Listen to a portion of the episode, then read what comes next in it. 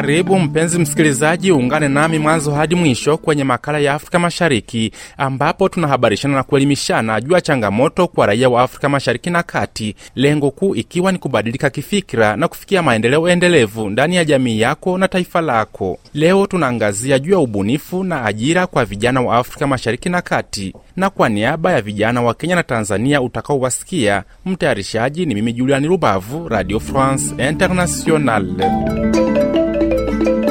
Msikilizaji, kwenye nchi za Afrika Mashariki na Kati, takwimu zaonyesha kuwa idadi kubwa ya raia ni vijana, na changamoto kubwa ni ukosefu wa ajira, hususani kwa vijana, ambapo mara nyingi uzoefu watajwa kuwa kikwazo kwa vijana waliohitimu masomo yao. Hata hivyo, baadhi ya vijana wamefungua macho na kuona milango mbadala ili kumudu hali ngumu ya maisha. Kijana Anodi ni raia wa Kenya, sasa yuko Tanzania kikazi. Ungana naye kusikiliza alivyofanikiwa. Mimi ninaitwa Arnold Nyawenja, ni mzaliwa mwenyeji wa Kenya, lakini niko hapa Tanzania kwa ajili ya kufanya kazi. Kenya sehemu gani na Tanzania unafanya kazi gani? Kenya natoka sehemu ya eh, kusini, jimbo la Kisii. Na Tanzania unafanya nini? Tanzania mimi ni mwalimu hapa Kaboya, Kagera. Wewe uliwezawezaje kuja Kaboya badala ya kukaa huko Kenya au hata yaani umepita sehemu nyingi sana mpaka kufika hapa? Ndio, tangu nimalize nitoke chuoni mwaka elfu mbili na kumi nilimaliza chuo nikarudi nyumbani, lakini nyumbani hakukuwa na, na kazi na nikiwa mtandao nikapata kazi kwenye mtandao za shule za Tanzania. Hivyo ndivyo nilivyokuja huku Tanzania. Vijana wengi wanapenda kukaa sehemu moja, hawaangalii kwingine kuna, kuna opportunities za namna gani. Sasa wewe unaweza kuambiaje hao vijana kama ulivyoweza kutoka huko Kenya ukafika mpaka hapa? Hmm. Dunia sasa hivi tuko kwenye ni, ni digital world. Kwa hivyo vijana wa siku hizi tuweze kuingia kwenye mitandao, kuna kazi nyingi duniani, tusiwe tunaangalia tu sehemu moja. Na kazi za Tanzania unazionaje? Pengine malipo, kitu kilichokuvutia mpaka kutoka Kenya? Okay, kazi, ni kazi ni kazi, lakini labda malipo ulivutiwa sana kipato, maanake huwezi kuja kufanya kazi hujitolei hapa. Aya, mimi nilivyomaliza shule hivi, kwanza sikuwa hata naangalia eh, kipato. Nilikuwa nataka kwanza nipate uzoefu wa kazi.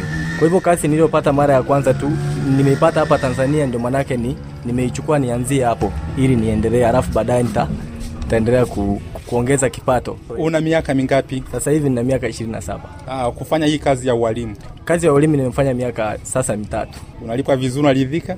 Hapana, siridhiki kwa kweli, lakini ninaendelea kupata uzoefu na nina uhakika jinsi siku zinavyoenda kipato kitapanda, e, kwa sababu nina uzoefu sasa. Nitazidi kupata sehemu zingine nzuri na labda kipato kikaongezea. Tumekuwa tukisikia walimu wa Kenya wanaandamana kwa, kwa mishahara midogo.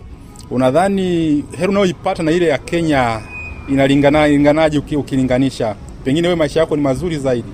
E, walimu tuna shida, tuna changamoto zinazofanana, lakini niseme jinsi nilivyo hapa Tanzania, angalau kipato ninachopata kinaniruhusu kina kuendelesha maisha yangu, lakini pia nami najiunga na wale walimu ambao wako Kenya, kwa sababu nimekaa kwenye walimu sasa miaka mitatu, naona kuna changamoto. Kwa hivyo zile haki wanazodai ni za ukweli.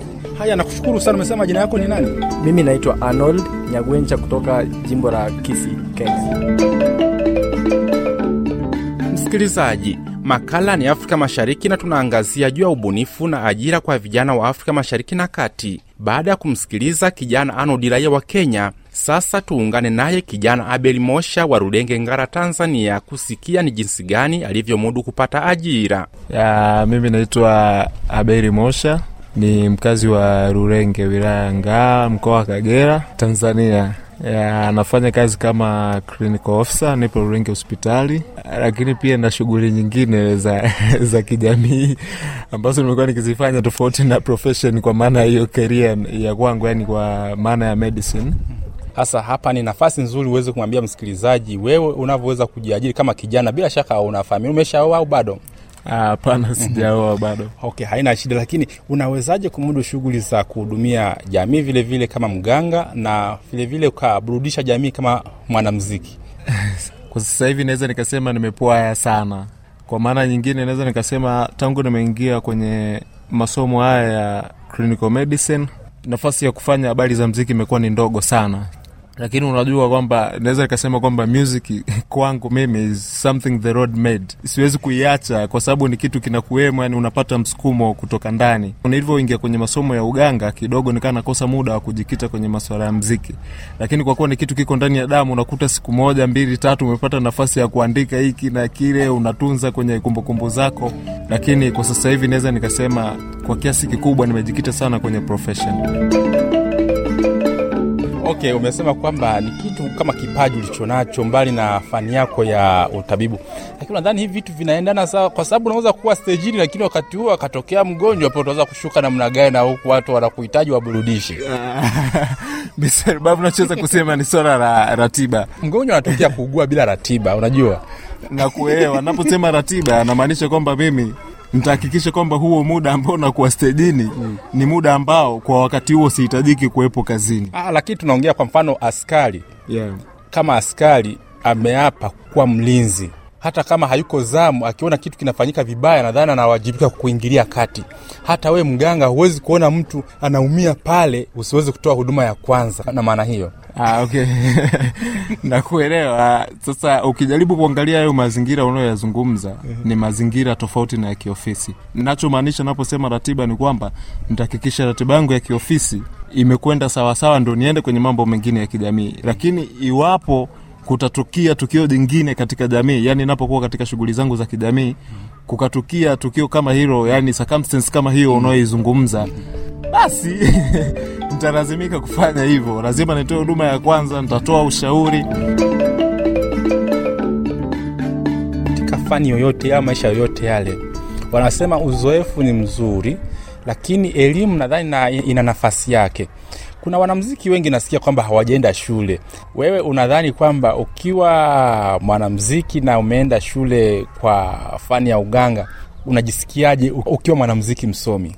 Ya, kwa kweli najisikia vizuri na utaona utagundua kabisa hata unaposikiliza kazi hizi za wasanii. Ukisikiliza kazi ya msanii aliyekwenda shule na kazi ya msanii ambaye hajakwenda shule, utagundua difference.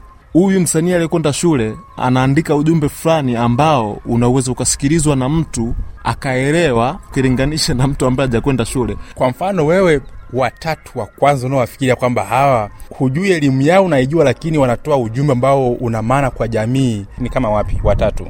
Ya kwanza na hapo nitamzungumzia Roma. Sasa unaweza ukapima haya anayoyasema, ukisikiliza kazi za Roma. Roma amefanya nadhani atoka amefanya bachelor ya engineering University of Dar es kama sijakosea.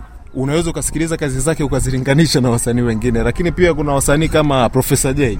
Profesa J amesoma, ukisikiliza kazi zake ni tofauti na za wasanii wengine ambao hawajakwenda shule. Kuna wasanii wengine, kwa mfano Mwanaefe, Mwanaefe amesoma ukisikiliza kazi anazoziandika ni kazi ambazo zina mantiki, mtu yeyote anaweza akasikiliza na akapata maana kuliko kazi hizi za hao wasanii wengine ambao wana shule ndogo ama pengine hawakupata nafasi ya kwenda shule kabisa.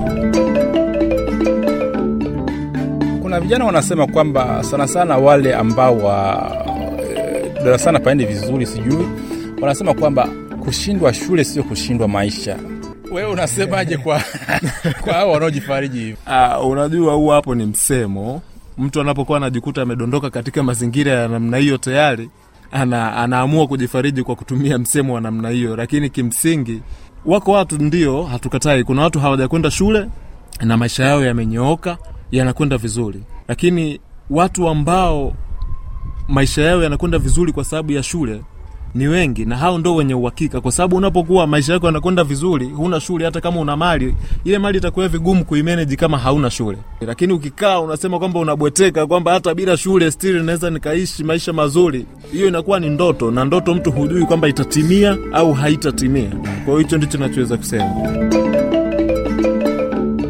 Na hapo ndo tamati ya makala ya Afrika Mashariki kwa leo, ambapo tumeangazia juu ya ubunifu na ajira kwa vijana wa Afrika Mashariki na Kati. Ninakualika uungane nami juma lijalo kusikia sehemu ya pili na ya mwisho juu ya ubunifu na ajira kwa vijana wa Afrika Mashariki na Kati. Mimi ni Julian Rubavu, Radio France Internationale.